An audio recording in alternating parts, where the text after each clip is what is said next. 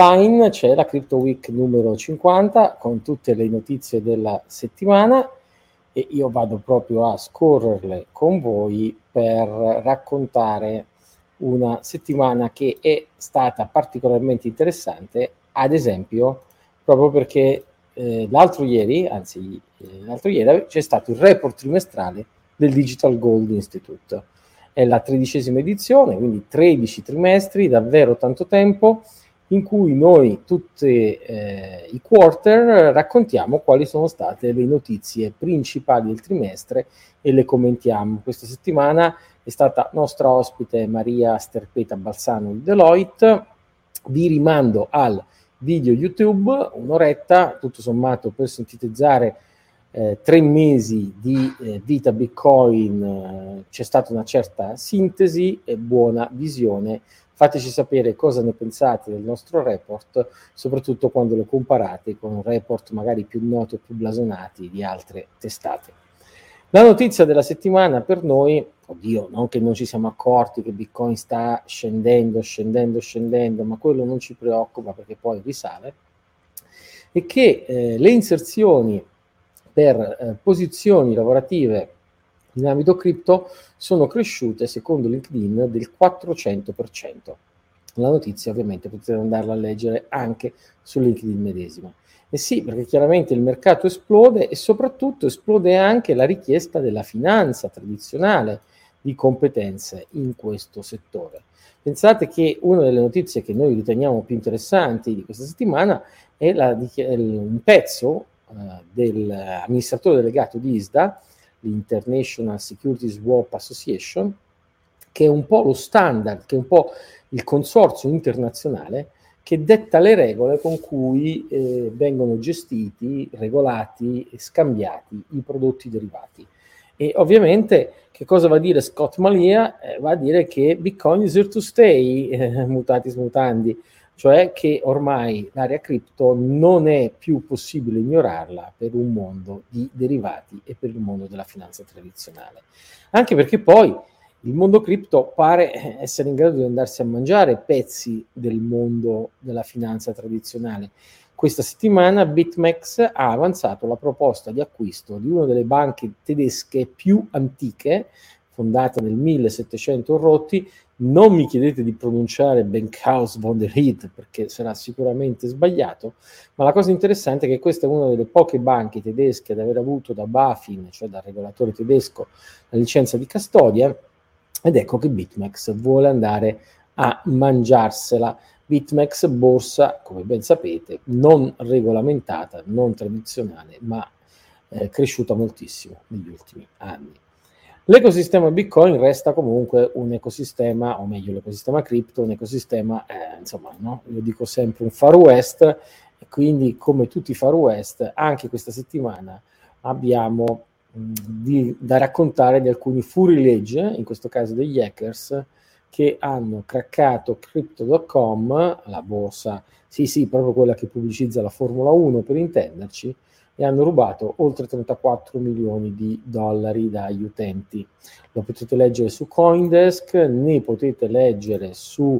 uh, Decrypt, ma ne potete leggere anche nell'analisi post mortem di Crypto.com medesima che racconta che cosa è successo. Gli altcoin, eh, questa settimana eh, ci focalizziamo in particolare su, eh, uno, sugli stablecoin, quindi i nostri amici di Tether e i nostri amici di USDC, eh, lo stablecoin emesso da ehm, CoinCenter, eh, emesso da Circolo, scusate, e pubblicizzato e spinto anche da ehm, Coinbase. Perché la notizia della settimana è che USDC per la prima volta supera USDT almeno sulla piattaforma Ethereum. Oddio, la piattaforma Ethereum con costi transazionali altissimi non è il posto dove oggi c'è il maggior numero di transazioni in stablecoin, non di meno, non di meno, il sorpasso di USDC a scapito di USDT è una vera e propria notizia.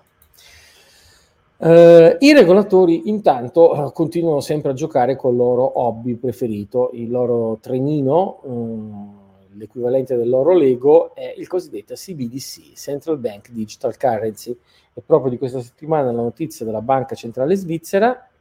che assieme alla Bank of International Settlement, la banca centrale delle banche centrali, e SIX, che è la borsa svizzera, pare, anzi pare, lo hanno dichiarato, quindi pensiamo sia vero, hanno completato un test di una CBDC, badate, wholesale, cioè rivolta soltanto agli istituzionali, ai corporate e non accessibile dalla clientela retail, insomma dalle persone normali come me voi. Anche la Federal Reserve proprio questa settimana rilascia un paper che esamina i pro e i contro di una potenziale emissione di CBDC, di Central Bank Digital Currency, di contante digitale della Federal Reserve. La notizia ne potete leggere i commenti, ma ne potete leggere anche il paper medesimo proprio sul sito della Fed, perché come sempre, come è il nostro stile, noi amiamo eh, darvi direttamente i link alle fonti quando è possibile, invece che eh, rianimare o rilanciare semplicemente i commenti. I regolatori questa settimana si sono mossi a tutto campo. Una delle cose più curiose è stato Eric Teden eh, di ESMA che ha detto eh, ma bisognerebbe proibire la proof of work perché consuma troppo e passare a proof of stake. Eh, ma io mi chiedo anche perché Eric Teden non abbia proibito le centrali elettriche, le centrali a carbone e non abbia deciso che bisogna passare alla fusione nucleare. Eh, voglio dire, forse perché la fusione nucleare non esiste, Beh, ma non esiste neanche la proof of stake, cioè eh, qui stiamo parlando di regolatori che esprimono wishful thinking veramente su cose di cui peraltro tecnicamente hanno ben poche competenze e capiscono poco o nulla.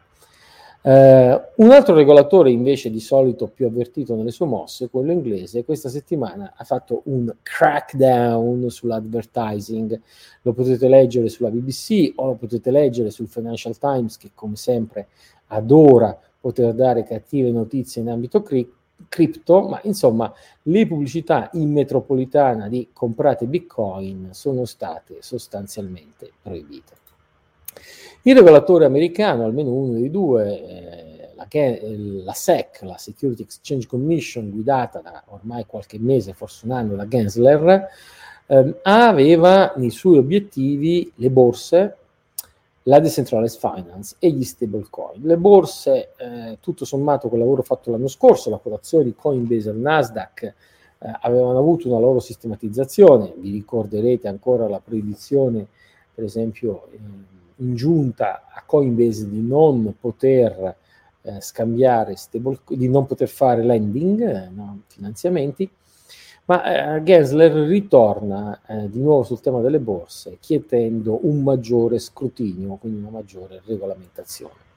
Dall'altro lato il congresso stabilisce che tutte le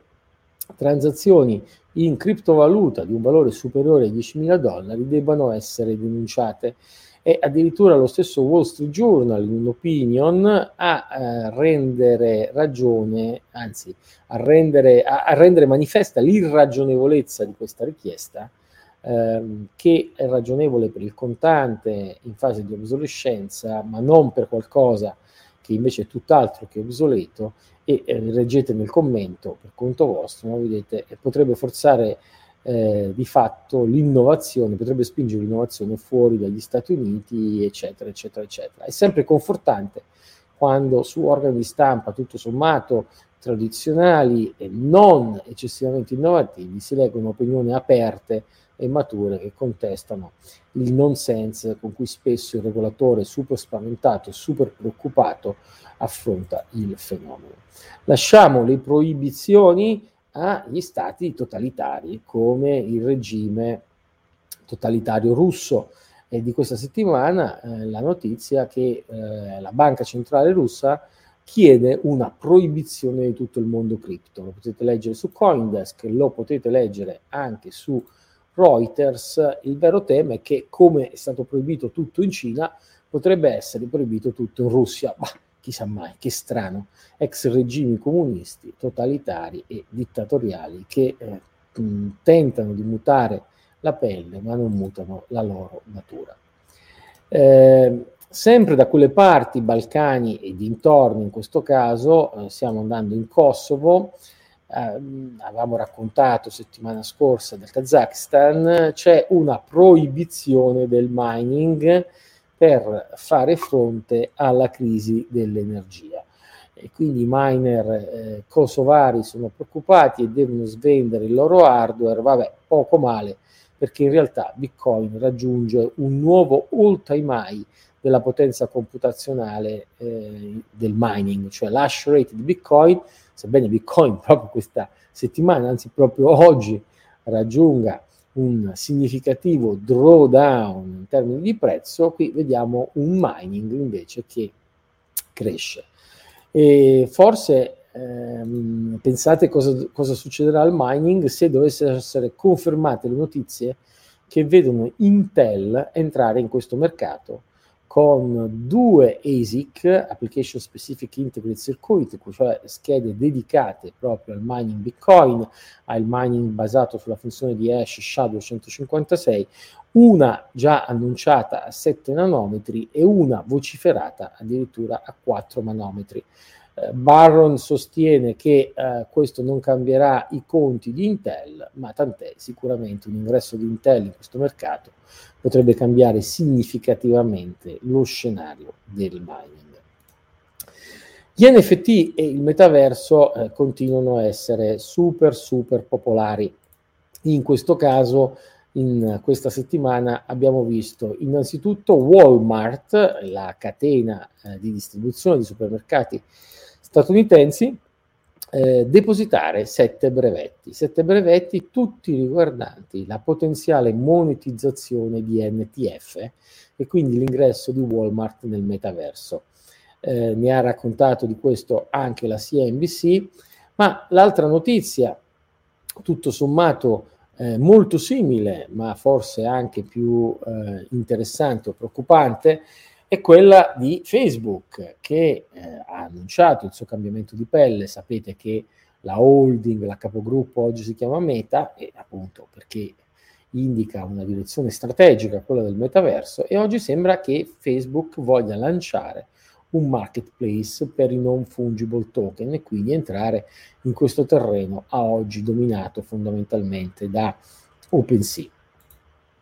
Il dibattito sul Web3, eh, che è uno degli nomi alternativi del metaverso, ha visto questa settimana un intervento estremamente interessante di Moxie Marlin Spike. Per chi non lo conoscesse, è l'autore, il creatore di Signal, una delle piattaforme di messaggistica su cellulare più sicure e eh, più rispettose della privacy. Moxie è un po', come lo chiamano in tanti su internet, è alcuni mesi che si occupa eh, di metaverso, eh, di Web3, di NFT, della piattaforma Ethereum e eh, espone in questo suo Web3 First Impression, in questa sua blog entry, tutta una serie di critiche, peraltro al di là della sostanza tecnica assolutamente affidabile, ferocissime. Eh, per esempio, per chi non ci segue in podcast ma ci segue in video, guardate un po', eh, il nostro Moxie ci fa vedere come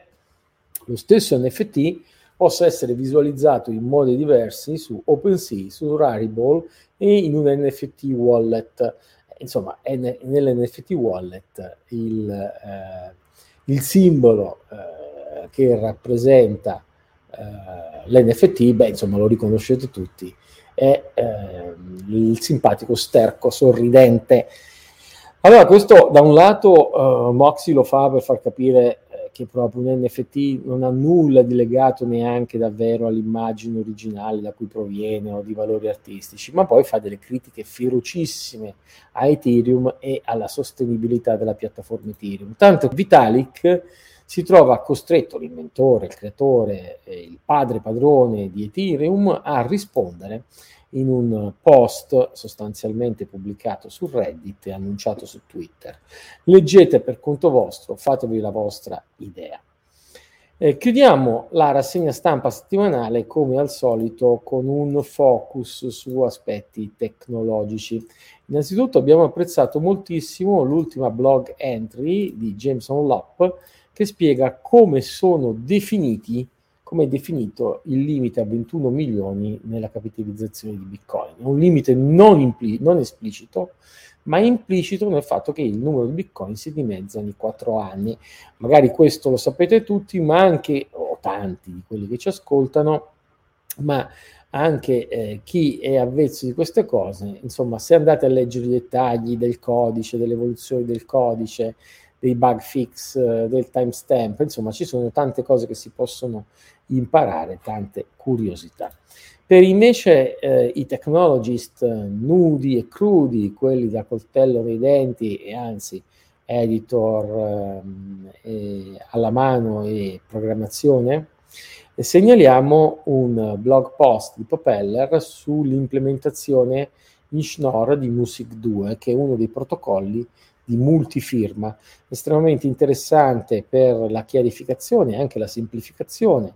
eh, o meno la descrizione semplice e comprensibile che dà di questo pro- protocollo e soprattutto eh, lo, la cosa si sposa benissimo col fatto della disponibilità eh, su web da un paio di giorni eh, da, scusate, da un paio di settimane anche di un'implementazione Python che andremo a guardare e magari chissà mai che non la riproporremo proprio in BTC Lib che è il progetto Python del Digital Gold Institute. Digital Gold Institute che eh, vi raccomandiamo di seguire con attenzione, eh, vi ricordiamo appunto l'opportunità di vedere la nostra presentazione del report trimestrale eh, fatta eh, mercoledì e di avere a mente i nostri eventi, non tanto e non solo la Crypto Week a cui scommettiamo che siete affezionati, ma vi prego cliccate quel pulsante subscribe, quel pulsante like, il cuoricino, iscrivetevi al nostro canale, inoltrate, eh, condividete con i vostri amici la Crypto Week, ma vi segnaliamo anche che giovedì di settimana prossima io farò un intervento alla Crypto Conference eh, che ha un'edizione a gennaio online in attesa di quell'aprile in presenza a Bologna. Eh, tanti relatori interessanti, il sottoscritto parla giovedì dalle 12 alle 12.25, ma poi eh, mettetevi in agenda da subito il workshop del 15 e 16 dicembre del Digital Gold Institute, ovviamente sponsorizzato come questa Crypto Week da CheckSig, eh, vi ricordo che chi si iscrive per tempo ha accesso a tariffe estremamente vantaggiose, mentre chi arriva tardi paga il prezzo pieno. Se poi proprio eh, volete non perdervene una, mettete già in agenda anche addirittura il prossimo report trimestrale del 12 aprile, ma insomma vi suggerisco per ora di guardarvi quello di giovedì scorso. La Crypto Week è come sempre disponibile su YouTube, è disponibile su Facebook, su LinkedIn, su Twitter, sui canali del Digital Gold Institute, del sottoscritto e anche del nostro sponsor eh, CheckSig. Per questa settimana, fra l'altro, la Crypto Week ha questa divertentissima gaff di Ametrano che deve ridare i, privile- i privilegi alla, mm, alla eh, in eh, macOS eh, in maniera tale che Chrome potesse avere il screen sharing e quindi per questo ci sono questi primi minuti di buio ma che poi magari provvederemo a eh, editare ma intanto voi fatevi qualche risata alle spalle del sottoscritto e ci risentiamo settimana prossima prima alla Coin Conference e poi alla, coin, alla Crypto Conference e poi dopo alla Crypto Week di venerdì. Un caro saluto a tutti e buon Bitcoin a tutti, vedrete che si riprenderà.